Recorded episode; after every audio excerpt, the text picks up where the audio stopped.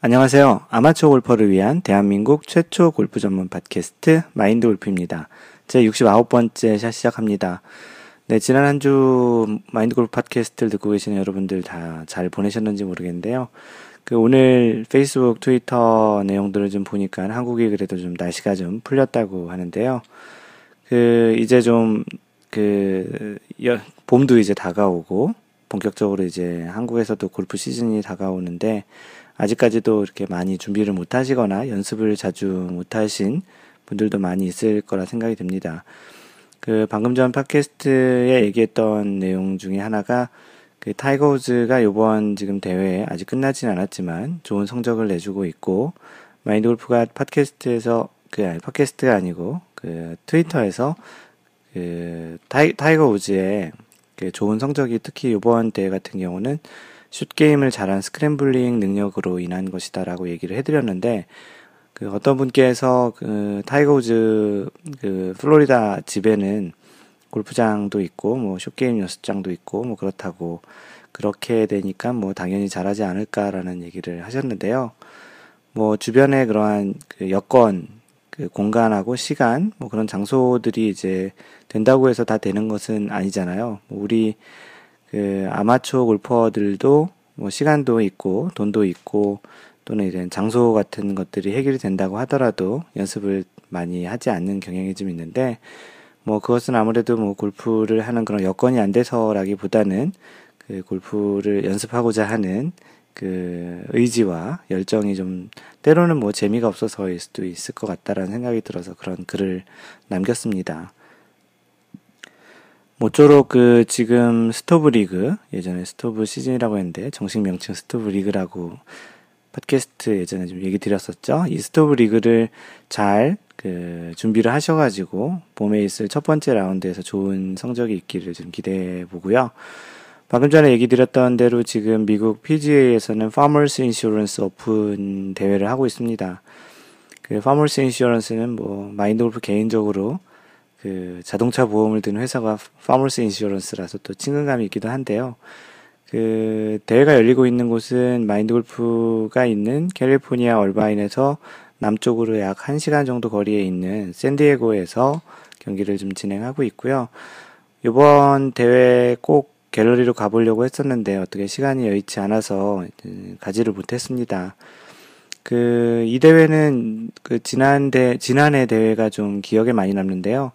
지난해 2012년 대회에서 그 카일 스탠리라는 선수가 마지막 날 17번 홀까지 세타차로 선두로 달리다가 마지막 홀그 파5 물이 그 그린 바로 앞에 있는 그 파5에서 그 세 번째 샷이 그 그린을 맞추고 백스핀이 많이 먹어서 워터 해저드에 들어가면서 다섯 번째 샷으로 올리고 그 다음에 퍼팅을 three putt를 해가지고 예, 지난해 우승자인 그 브렌튼 스네데커 그 선수와 연장전을 갔다가 지게 됐었죠. 브렌트 브렌트 스네데커 선수는 뭐 어떻게 보면 주워 먹은 그 우승이었던 것 같은데요. 지금 브렌트 스네데커가 올해도 경기를 좀 잘 하고 있고요. 현재 공동 2위를 하고 있습니다. 마인드 골프가 지금 녹음하고 있는 이 시점이 미국 시간 일요일 저녁인데요. 그 요번 대회가 지난 그 PGA 2013년 첫 대회 그 하와이에서 있었던 그 대회처럼 그 현대 Tournament of Champions 그 대회였던 것처럼 그 날씨로 인해서 경기가 계속 지연이 되면서 지금 경기를 다 마무리하지 못했습니다. 그래서 토요일 3라운드째 있었던 경기가 거의 뭐 한 한 팀 정도가 한 1홀 정도만 그 마무리한 정도로 끝났기 때문에 오늘 일요일에는 3라운드 경기와 이제 4라운드 경기에 약간 정도를 마무리했습니다. 타이거 우즈가 마지막 조였기 때문에 타이거 우즈가 친 홀이 일곱 번째 홀까지 이제 플레이를 했고요. 그 현재까지 성적으로 17언더로 이제 선두와 여섯 선두가 이제 2위와 6타 차로 지금 앞서고 있습니다. 방금 전에 얘기했던 브렌트 스네데커 그리고 닉 와트니 어, 둘 다 이제 그 디펜딩 챔피언인데요. 그 두 선수와 여섯 타 차로 지금 앞서고 있는데 뭐 특별한 이유가 없으면 특별한 그 이변이 없으면 현재 기세로는 타이거 우즈가 그냥 우승을 하지 않을까 싶습니다. 타이거 우즈는 이 대회에서 현재까지 여섯 번 우승을 했고요.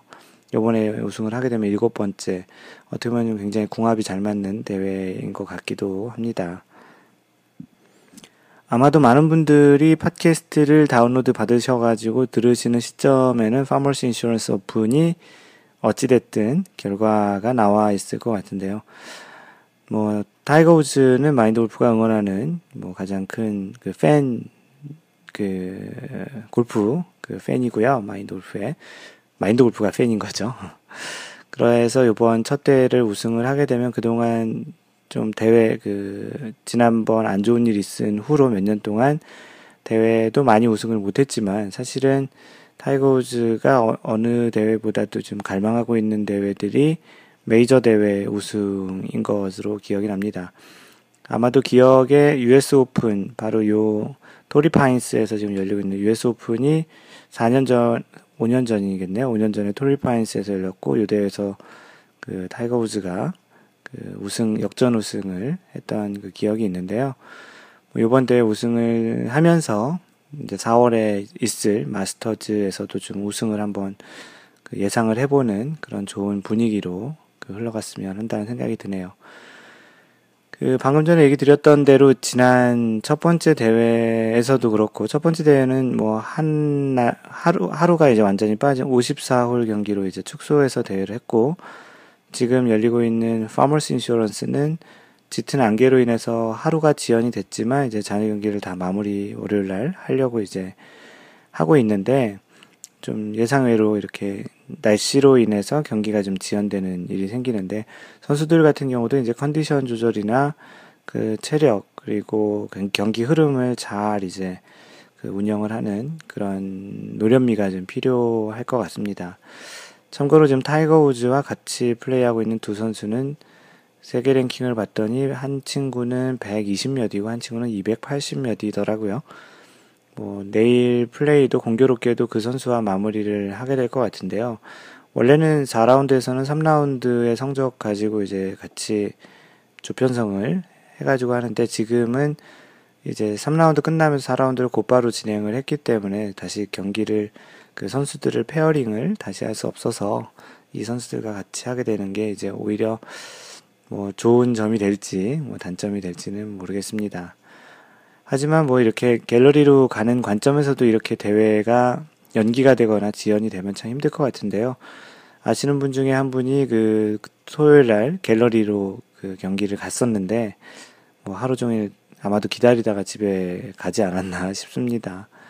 뭐 선수들만큼이나 이렇게 경기가 지연되면 갤러리 또는 이제 뭐 집에서 이 대회를 보려고 기다리셨던 시청자분들도 좀 고생을 하실 것 같긴 하네요. 다음번 그 70번째 팟캐스트에서는 이 파머스 인슈런스의 결과를 또 간단히 한번 전해드리고 그 결과에 따른 또 그 마인드 골프의 의견을 한번 얘기를 드려볼까 합니다. 뭐 굉장히 좀 재밌는 결과가 나오지 않을까 싶습니다. 네, 지난번 68번째 샷에서 얘기 드린 것처럼 오늘 그 사연 중에는 그 광교지기님이라고 그, 그 올려주, 광교지기님께서 올려주신 그 골프와, 골프와 와이프라는 그 두 번째 이야기를 해드리려고 합니다. 지난번 68번째 골프와 와이프라는 그 주제로 그 글을 하나 소개시켜 드렸는데 그 글에 이어서 그 카페에 요 글이 올라와서 또 나름 또 시사할 하는 방향, 시사하는 점들이 있고 한번 이런 비슷한 고민이 있으신 분도 있을 것 같다라는 생각에 지금 소개를 시켜드리겠습니다. 제목은 골프와 와이프 두 번째 이야기이고요. 어, 올려주신 분은 광교지기님, 광교지기님이십니다. 어, 이것도 글 쓰는 좋은 주제가 되겠네요. 저는 골프 시작하면서 써니에게도 배우라고 했어요. 어, 참고로 이 써니라는 사람은 광교지기님의 그 와이프의 애칭입니다. 알아보니 집 근처 인도어 골프장과 헬스장까지 1년 회비가 240만원. 뭐 이게 많은 한 달에 20만 원 정도 되겠네요. 레슨비 한 달에 20만 원, 1년에 240만 원, 합이 500만 원 정도가 된다고 하는데요. 무지하게 화를 내더만요. 애들 학원비도 만만치 않은데 이렇게 돈을 들여가면서 할 형편이냐고. 음, 이것 참 나이 먹어서 같이 놀 수도 있고 자기도 나랑 라운딩도 하고 가끔 골프 치는 벗들, 벗들과 라운딩 하면서 노년을 보내면 좋을 텐데. 그러자면 지금 시작해야 할 텐데. 그려, 이번에는 물러서지 말자. 단단히 욕먹을 각오를 하고 덤볐, 덤볐어요. 일단 골프장 비용 240만원 결제를 확 해버리고 프로 레슨 한 달치를 미리 주어 버렸어요. 일단 돈 냈으니 골프 안 하려면 헬스라도 하라고. 그 비용을 어찌할 거냐고 마구 따지네요. 와이프분, 그 써니님께서 따졌다는 얘기죠. 큰애 영어 학원 한 달 수강료가 35만원, 수학, 과학, 아, 수학, 과외 하고 있고요. 큰애한테 영어는 혼자서 하는 거라고 집요하게 설득했다고 합니다. 마침 공부하기 싫어했던 큰 놈은 순순히 제 말을 들었어요. 그래서 약 400만 원을 만들었어요. 둘째 영어, 학원, 영어 학원비 1년에 약 180만 원. 둘째 거는 뺄 게 없구나. 이렇게 얘기하시네요. 계속 얘기를 이어가도록 할게요. 진지하게 말했어요. 돈의 우선순위가 왜 애들이어야 하는가. 개인적으로 사교육에 반감이 많았던 터라 강하게 밀고 나갔지요. 우리 집안의 중심은 당신이다. 왜 당신의 행복과 미래를 위해서 돈 쓰는 것, 것이 후순위냐. 논리적 공격의 성공. 그렇게 1년 레슨 받고 인도 다니고 그 다음에 또 생일 선물이라면 생일 선물이라면서 1년 인도 연장, 레슨은 간두고 팥들이 같이 자주 갑니다. 큰 놈이 학원을 다시 보내달라고, 다, 보내달라고 하더만요. 친구들이 다 학원 다녀서 불안하다고. 공부는 혼자 하는 거다. 그러면서 하고 있던 수학 과외도 설득해서 끊었어요. 참, 예, 마인드 골프는 뭐 그 전에 읽었지만 다시 읽어도 참 재밌습니다. 이분이 좀 글 쓰는 재주가 좀 있으신 것 같아요. 왜 애들 학원 안 보내는 거에 죄의식을 가져야 하는지. 학원 안 보내고 2년이 지나면서 결과가 궁금하지요. 영어 성적 약간 늘어난 수준, 수학은 많이 좋아진 수준이 되었어요. 학원에 과외 선생님에 의지하다가 과외마저 끊었더니 불안해서인지 죽어라 공부만 하더만요. 매일 학원 숙제 했으니, 했느니 안 했느니 모녀지간의 싸움도 없어지고 지금은 애들 학원은 다 끊었습니다. 작은 놈 운동하는 거 학원 하나만 빼고 이렇게 얘기하시네요. 그 비용으로 둘이서 골프옷 사 입고 par three public 가고 있어요. 골프가 돈이 많이 드는데 비용 문제가 해결되니 써니도 즐겁게 골프하네요. 한국에서 부부가 같이 골프하려면 돈을 무지하게 많이 벌거나 지출 우선순위를 과감히 바꾸어야 가능합니다. 저도 참 힘든 결정이었는데 결과는 30년 정도 후에 나오겠지요. 써니가 행복해야 지구가 행복하다는 단순한 논리로 살다 보니 참 편하게 만드네요. 편하게, 편한 게 맞네요. 네, 좀 긴 사연이었지만 요즘 그 이렇게 부부가 골프 치는 사람들이 좀 많아지기도 하지만 그걸로 인해서 이런 경제적인 그 고민을 하시는 분도 많아지는 것 같습니다. 마인드 골프에게 레슨을 받으시는 분 중에 최근에는 그 젊으신 부부들이 오시는 경우들이 좀 많아졌어요. 조금 골프에 대한 그 인식과 또 시작하는 시기도 좀 낮아진 것 같기도 하고요. 아무래도 아이가 없을 때 시작하시면 나중에 골프를 계속 이어갈 때도 참 좋겠죠. 왜냐하면 키울 애가 생기면 시간적인 여유도 그렇고 방금 전에 광교지기 님이 얘기하신 것처럼 경제적인 비용에도 좀 여유가 좀 줄어들 테니까 조금이라도 여유가 조금 있을 때 그리고 젊었을 때 뭐 젊으면 아무래도 몸도 좀 따라주잖아요. 그런 측면에서 조금이라도 젊게 시작하는 게 좋은데 혹시 지금 광교지기님과 비슷한 고민을 하셨던 분들이 있으면 어 바로 광교지기님이 얘기하신 대로 그 지출의 우선순위를 과감히 한번 생각을 해보시는 게 좀 도움이 되지 않을까 싶습니다.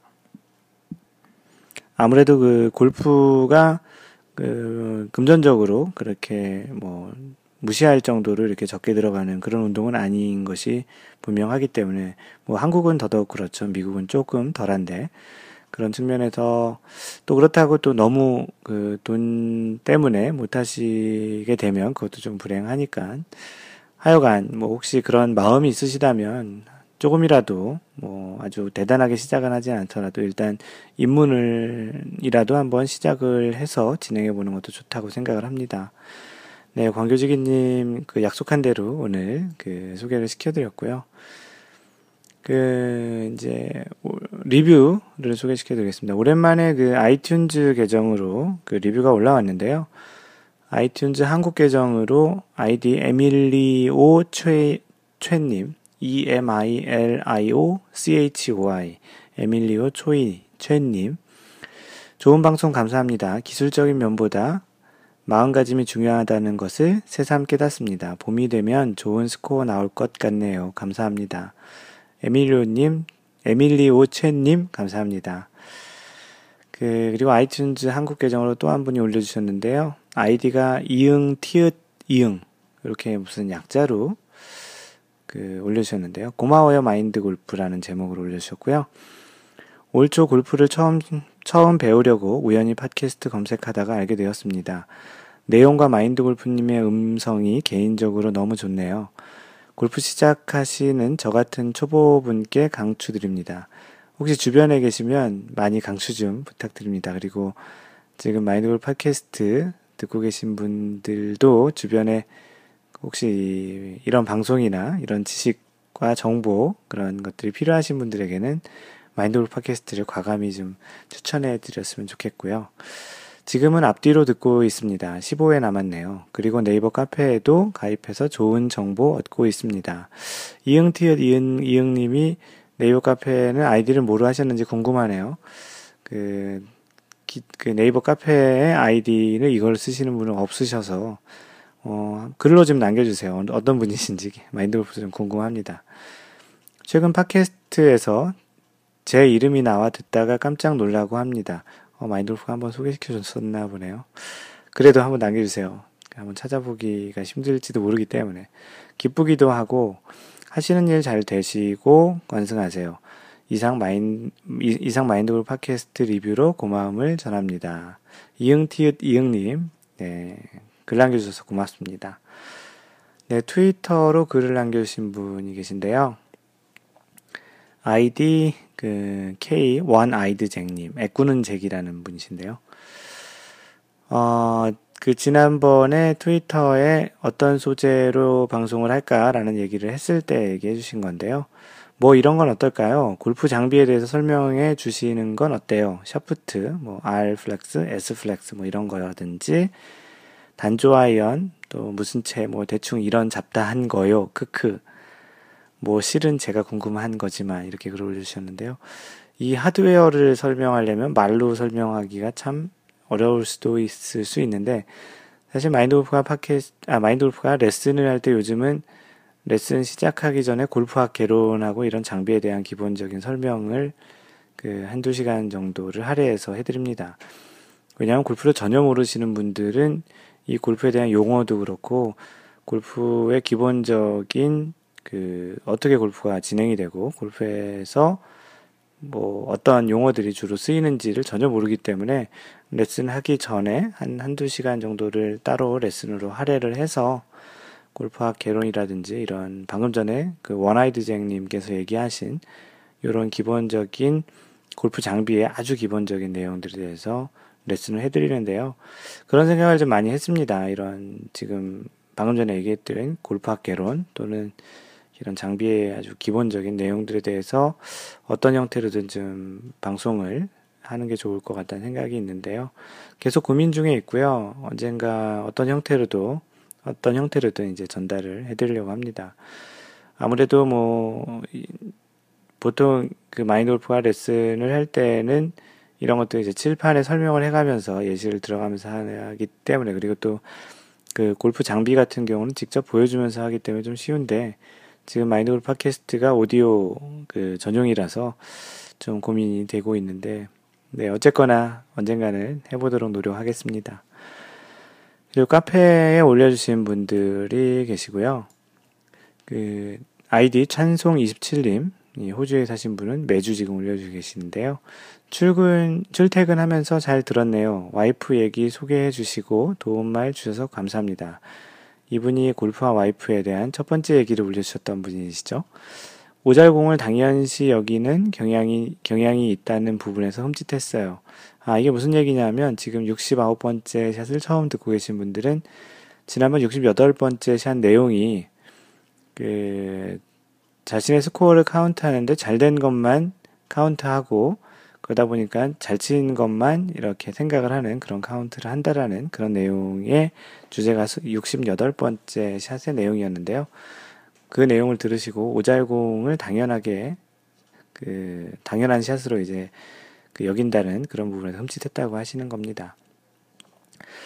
마침 어제 일요일 날 하이브리드로 편하게 친 게 잘 맞아서 160m 파3 홀에서 원혼하고 뭐야 이건 나란 사람 나 이런 사람이었어 했는데 홀을 진행할수록 저 그런 사람 아니더라고요. 크크 이렇게 글 남겨주셨는데요.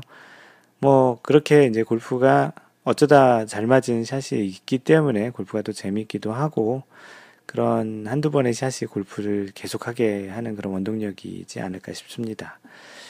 찬송 27님 고맙고요. 그 아이디 그리고 싱글 벙글님. 아 진짜 오늘도 잠들기 전까지 남자 목소리 듣다가 잠들게 생겼네. 크크크크. 어 이분은 주로 이제 새벽에 이제 잠을 주무시는 경향이 많으신 분이세요. 이분이 또 그 트위터에서도 마인드 골프와 가끔 얘기를 하시는 분인데요. 어 그날 68번째 샷 올렸을 때 그러니까 이제 한국 시간으로 새벽이었 아 올린 게 아니고 그때 이제 새벽에 들어가셔서 마인드골 팟캐스트를 다운로드 받으시고 그리고 나서 이제 그 자기 전에 들으시면서 이런 얘기를 남겨주셨던 것 같습니다. 그리고 아이디 하얀 노래님 잘 친 건 당연하다 생각하고 못 친 아쉬운 샷 위주로 생각이 나네요. 다음엔 더 잘 되거 잘 되겠거니 뭐 이렇게 생각하신다고 이것도 지금 찬송 27님 얘기 드린 것처럼 68번째 샷 얘기인 거죠. 뭐 너무 못 친 것만 생각하는 것도 그렇지만 너무 잘 친 것만 생각하는 것은 좀 뭐 생각하는 것 자체는 괜찮아요. 근데 그것을 이제 스코어에 반영해서 카운트 하다 보면 약간 왜곡된 스코어가 나오기 때문에 그 다음 라운드에 좀 기대를 과하게 하기 때문에 그런 주제로 얘기를 드린 겁니다. 그리고 아이디 그 비비님 요즘 최근에 활동하시면서 글을 좀 많이 올려주시는데요. 이번 샷도 잘 들었어요. 다시 저의 사연을 소개시켜 주시고 가문의 영광을 다시 주셔서 감사해요. 팟캐스트를 들으니 처음 필드 나간 생각이 나네요. 정식 18홀은 아니고 레슨 중 나간 것이었는데 그때 강사가 스코어 카드를 스코어 카드를 주고 같이 적어 주었어요.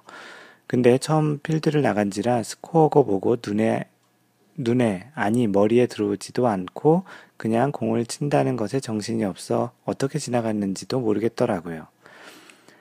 나중에 좀 익숙해졌지만 여전히 마음에는 스코어 카드는 중요하지 않다.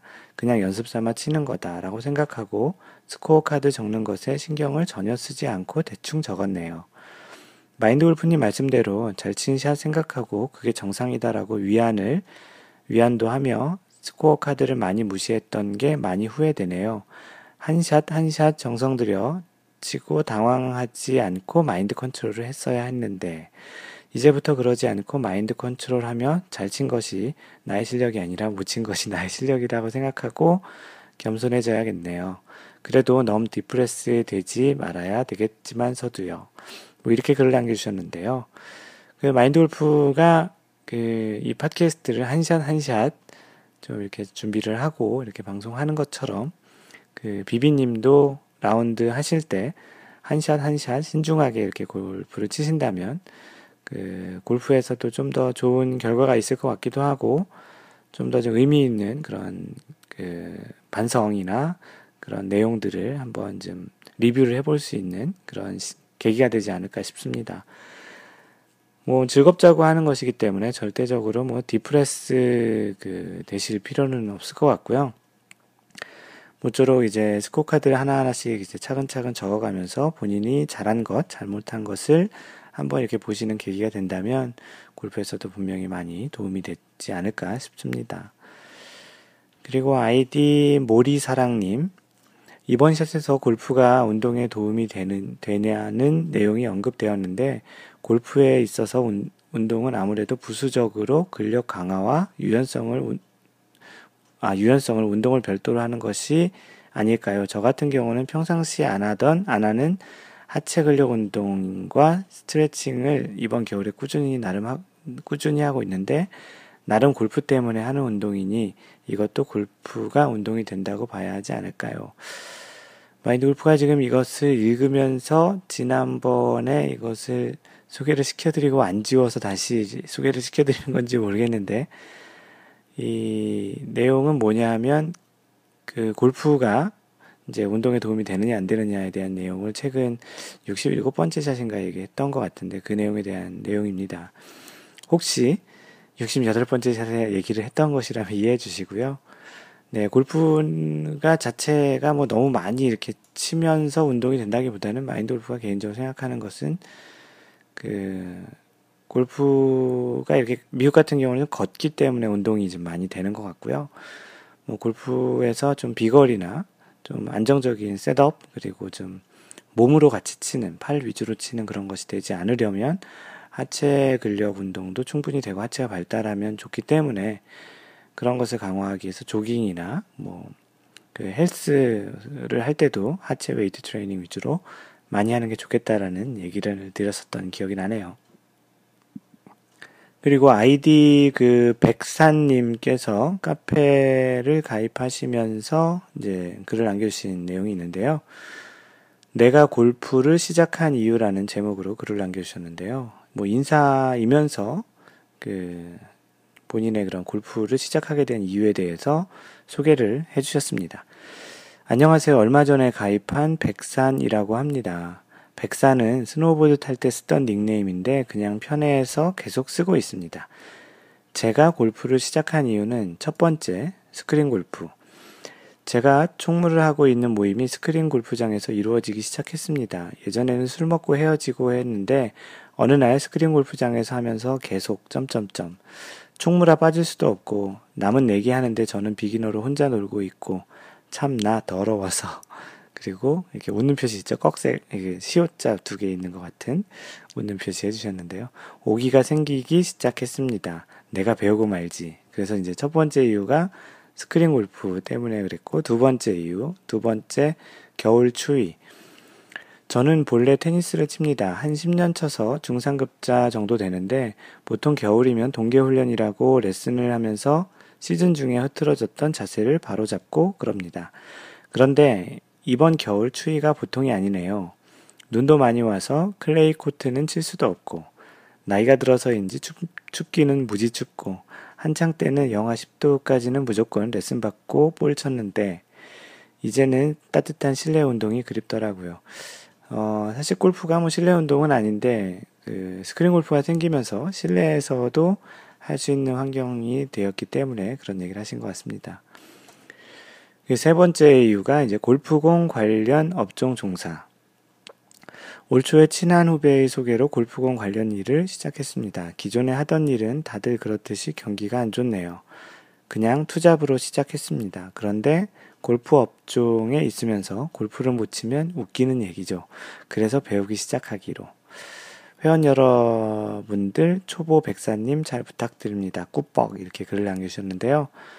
어, 골프공 관련한 업종에 계시니, 골프 업종에 계시니까 뭐 당연히 어떻게 보면은 뭐 당연한 거죠. 그렇게 골프를 하시는 게그 잘한 결정이라고 생각하셨, 했고요. 또 뭐, 뭐 앞에 두 개, 뭐 스크린 골프도 그렇고, 뭐 요즘 스크린, 그, 스크린 골프 덕분에 20, 4계절, 24시간 즐길 수 있는 그런 환경이 되었기 때문에 뭐 이미 기왕 시작하신 거 즐겁게 또 우리 재미있게 골프를 해주시면 될 것 같고요. 뭐 분명히 이제 실제 이제 일하고도 관련된 그런 이제 스포츠가 됐으니까 더 잘 하실 수 있지 않을까 싶습니다. 백사님 그 글 남겨주셔서 고맙고요. 카페에서도 자주 뵙겠습니다. 그 이번 지금 69번째 그 리뷰와 각종 얘기들 중에는 참 오랜만에 다양한 마인드 골프가 활동하고 있는 다양한 뭐 곳에서 그 팟캐스트도 그렇고 카페, 뭐 트위터, 페이스북 그리고 한동안 그 블로그 통해서는 소식이 없었는데 블로그 통해서 방명록에도 글을 한 분이 남겨주셨네요. 소개시켜 드리겠습니다. 어, 아이디가 아니고 이름을 곧바로 써주셨는데요. 김정환 님이라고요. 어, 이분은 개인적으로 마인드 골프의 고등학교 친구입니다. 어, 이분이 이 마인드 골프의 블로그를 팟캐스트 예전에 그 알고 있었는데 마인드 골프 알려 알려줘서 최근에 우연히 그 티칭 프로 자격증 또 티칭 프로 시험에 대해서 그 글을 찾다가 마인드 골프가 써놓은 블로그 글을 보고서 어 이거 내가 아는 친구인 것 같은데 하다가 지금 블로그에 글을 남겨주신 내용이에요. 뭐 개인적으로 아는 친구 얘기라서 좀 더 더 반갑기도 하고요. 네, 하여튼 읽어드리겠습니다. 김프로님, 대한민국 인천에 사는 김정환이라고 합니다. 그 마인드 골프 고향이 인천이거든요. 요즘 이곳의 날씨가 아주 춥고 눈도 많이 와서 필드를 나가는 일은 불가능하네요. 물론 봄, 여름, 가을 마찬가지지만 셀러리맨에 비해 우, 유, 유 이렇게 써주셨고요. 그래서 요즘 우리나라 아이, 아, 그래서 우리나라 IT 기술의 총화 스크린 골프를 즐기고 있습니다. 매주 정기적으로 누구누구님과 교류전도 하고요. 이 누구누구누구님은 또 마인드 골프의 고등학교 친구를 얘기합니다. 뭐 아직 마인드 골프가 이렇게 이름을 얘기하진 않는 게 나을 것 같아서요. 가끔 직원들끼리도 치고요. 그런데 샷이 내 맘 같지 않아서 스코어는 엉망이네요. 그래도 가끔은 스크린 싱글을 한답니다. 스크린에서라도 한 것이 감격스럽네요. 이제서야 알게 되어 전에 이야기했을 땐 그냥 한 귀로 흘렸는데 미안하네요. 앞으로 열심히 매일 출첵하고 즐거운 마음으로 방송 애청하겠습니다. 화이팅 하시고 기회되면 제게도 배움의 영광을 베풀어 주시길. 가끔 제가 동영상 찍어서 원포인트 레슨 조를지 모르지만 돈은 받지 마시, 받지 마시길. 그럼 건승하시고 화이팅 하시고 사업 번창하셔서 인천에도 지점 만들고 그리고 한 봅시다. 그 티칭 프로는 돈을 주지 않으면 가르쳐 주지 않습니다. 그런 농담이 있죠. 티칭 프로는 돈 안 주면 안 가르쳐 주고 싱글은 조르지 않으면 안 가르쳐 주고 뭐 80대는 뭐 잘 모르겠고 하여튼 90대는 도시락 싸갖고 다니면서 자신이 가르쳐 주려고 하고 이런 농담이 있는데요. 친구니까 마인드 골프를 도와주신다고 생각하시고 남들보다 더 레슨비를 주셔야죠. 네, 그 마인드 골프가 한국에 가게 되면 그 꼭 한번 보도록 합시다, 김정환님. 네, 글 남겨주셔서 고맙고요. 요즘 카페에서 자주 뵙게 돼서 되게 더 감사하네요.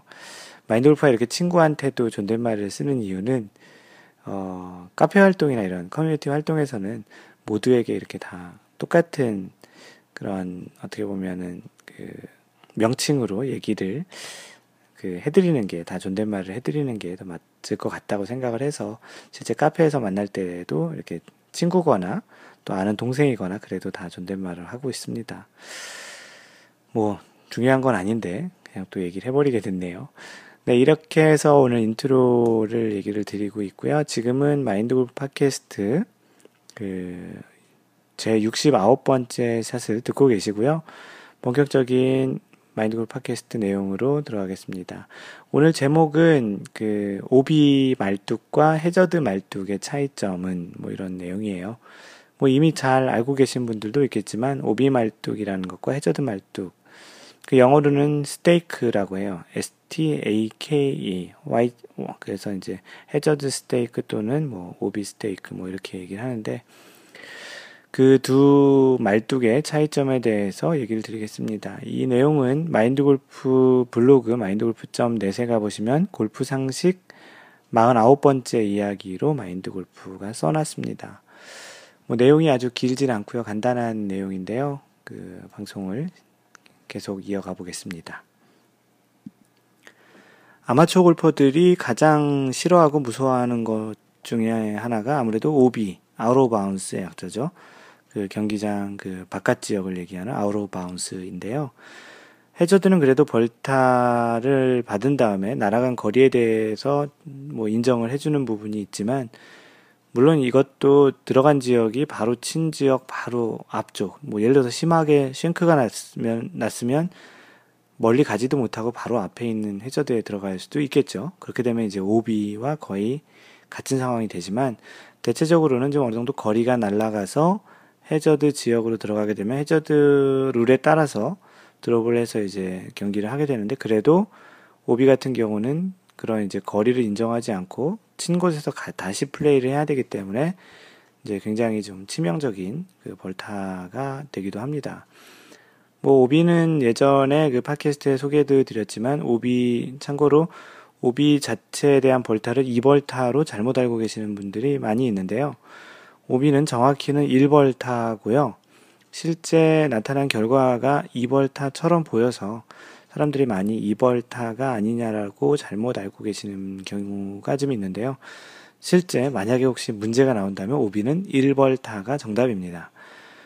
그 방금 전에 얘기 드렸던 대로 그 친 것에 대한 샷이 인정이 안 되기 때문에 다시 원래 쳤던 곳에서 치고 한국에서는 이제 보통 로컬 룰에 의해서 OBT라고 만들어서 이제 운영을 하고 있는데 그 OBT라고 간 곳까지 다시 친 공이 잘 갔다라고 가정을 하고서 이제 치는 것이기 때문에 어떻게 보면 이제 거기서 치게 되는 게 네타죠. 첫 번째 친 한타, 그리고 이제 OB 지역에 들어가서 한타, 그리고 세 번째 원래 위치에서 한번 치고, 소위 얘기하는 OBT에서 네 번째 타수를 치기 때문에 다른 사람이 이제 드라이버를 정확히 또는 그 오비를 냈던 샷 위치에서 정확히 잘 쳤으면 그 사람은 두 번째 샷이지만 그 오비를 낸 사람은 네 번째 샷이기 때문에 결과적으로 두타 벌타인 것처럼 보이는 거죠. 그렇지만 생각을 잠깐 바꿔서 생각을 해보면 만약에 그 사람이 계속 오비를 내고 있다. 그러면 타수는 13579 형태로 올라가는 거죠. 첫 번째 타, 세 번째 타, 다섯 번째 타.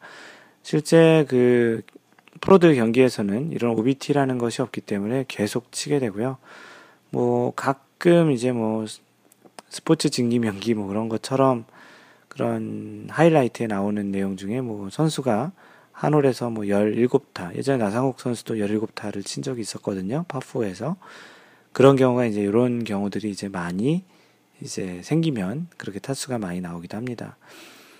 그래서 이 오비 말뚝과 해저드 말뚝의 차이점의 첫 번째가 무엇이냐면 그 해저드 같은 경우는 또 두 가지로 나눠질 수가 있어요. 그냥 워터 해저드와 병행 워터 해저드라고 있는데 일반 그 워터 해저드와 병행 워터 해저드의 말뚝은 각각 그 일반 워터 해저드가 황색 그리고 이제 병행 워터 해저드가 그 빨간색 적색으로 이제 다릅니다. 그래서 그 해저드 지역에 갔을 때 바닥에 그어져 있는 선, 뭐 선으로 표시하기도 하고 말뚝의 색깔로 표시하기도 하는데요. 그 색깔이 이제 노란색, 황색이면은 일반 워터 해저드이고 병행 워터 해저드일 경우에는 이제 적색으로 표시가 되어 있죠. 그래서 이 일반 워터 해저드와 병행 워터 해저드의 차이에 대해서는 마인드 골프가 팟캐스트 꽤 오래 전에 한번 얘기를 드렸으니까 그 부분을 혹시 찾아서 참고해 보시면 되겠고요. 뭐 이와는 다르게 이제 오비 말뚝, OB stake는 이와는 좀 다르게 흰색으로 표시가 되어 있습니다.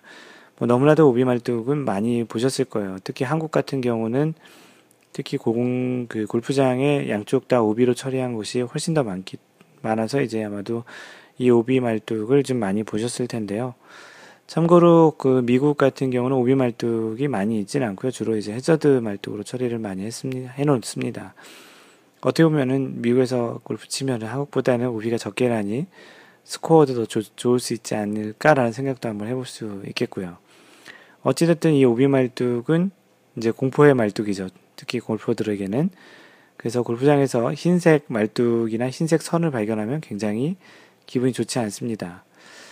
뭐 미국 같은 경우는 이제 어떤 골프장은 150야드 지점을 표시해 주는 것을 흰색 말뚝으로 표시해 놓기도 하는데 가끔 이것을 오비 말뚝인 줄 알고 깜짝 놀라는 경우도 좀 있는데요.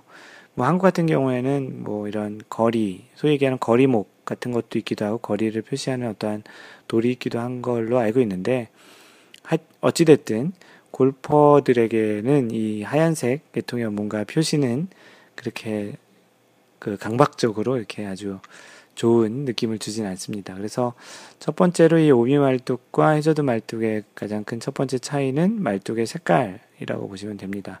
오비는 흰색이고 그 해저드는 그 해저드 종류에 따라서 노란색이나 빨간색일 수 있습니다.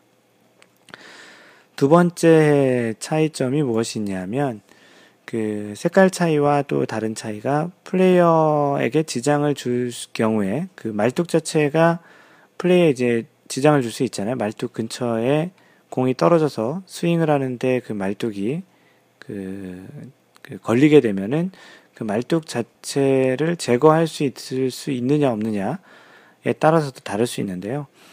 그 해저드 말뚝은 경기에 방해가 될 경우 거리를 표시하는 말뚝처럼 뽑고서 플레이를 할 수 있습니다.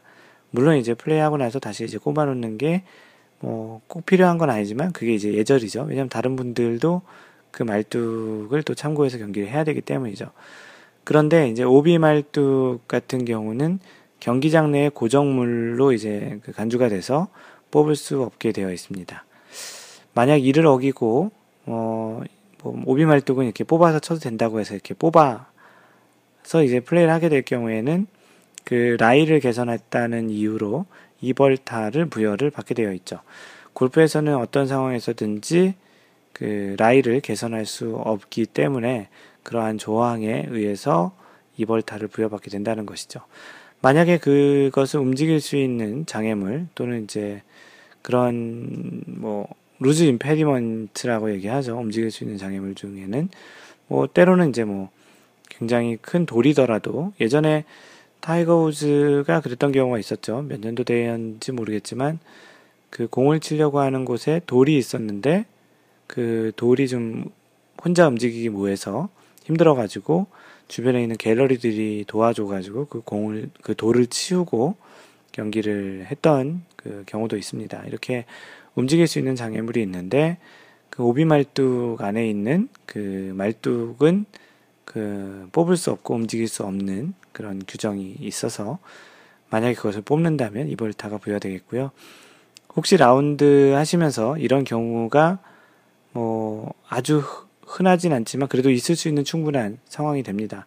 바로 공이 그 말뚝 뒤에 있지는 않더라도 스윙 과정 중에 이런 것들로 인해서 이제 걸리게 되면 과감히 이렇게 뽑아 제치는 그런 분도 있을 수도 있는데 너무 이렇게 그 엄격하게 룰을 할 필요는 없지만 그런 경우에는 실제로는 그 룰에 어, 위반이 돼서 이벌타를 부여받는다라는 것을 참고로 아시면 되겠습니다.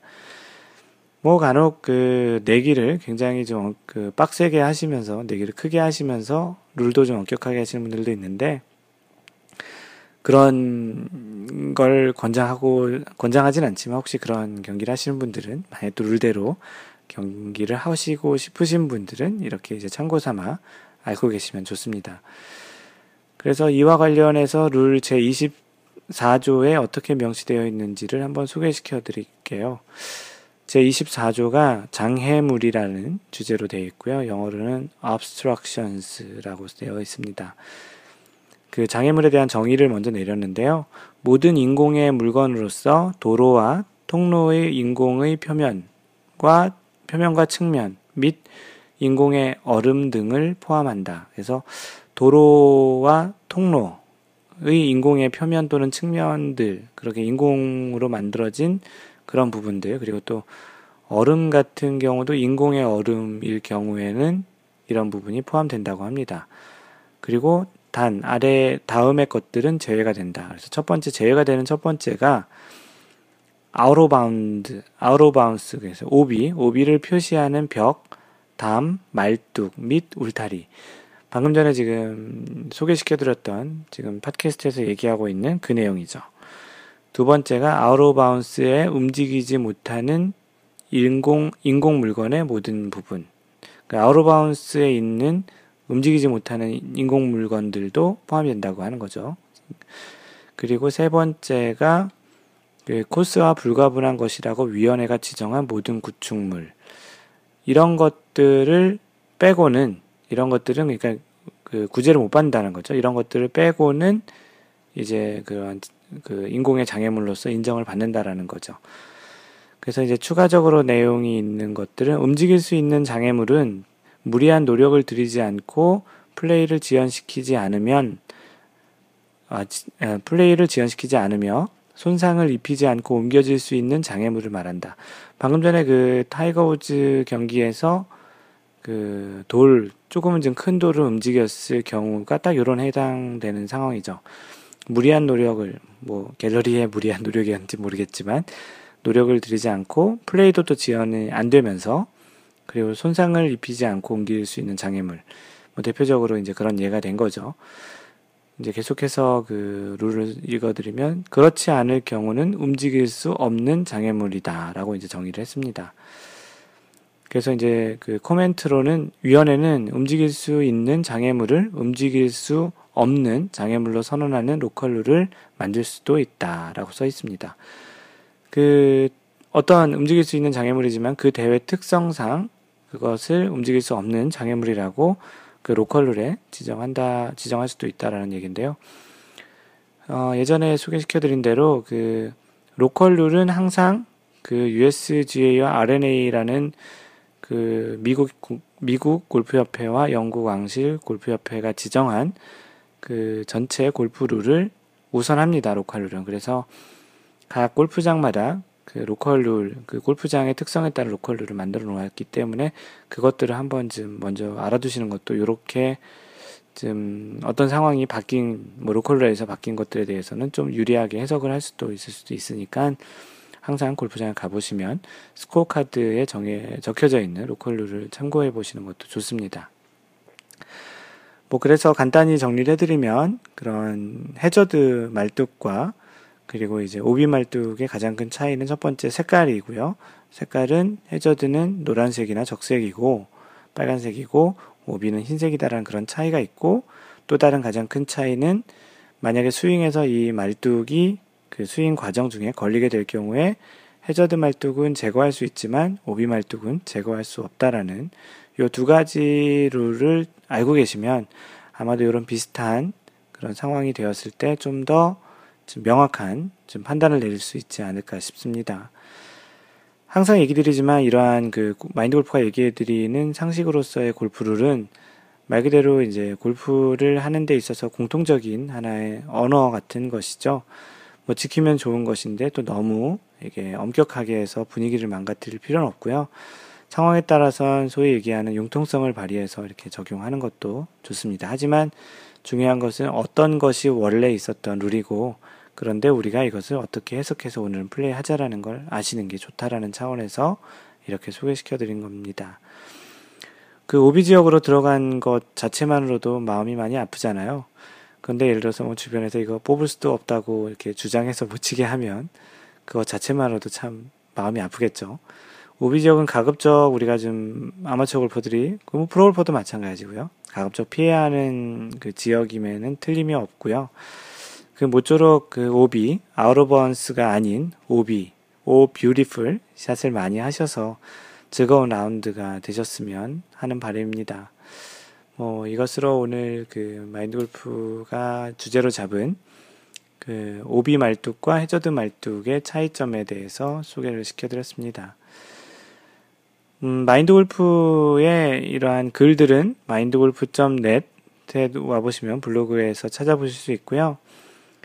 그 소통을 하고 싶으신 분들은 페이스북 facebook.com slash mindgolf 또는 트위터 twitter.com slash mindgolfer 보통 트위터는 at mindgolfer라고 하시면 그 골뱅이 있죠 마인드골퍼를 그 팔로우 하시면 마인드골프와 이야기를 하실 수 있습니다.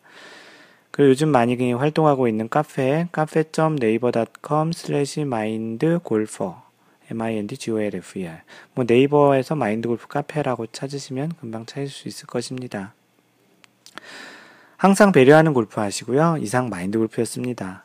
제 70번째 샷에서 만나요. Don't worry, just play mind golf. Bye.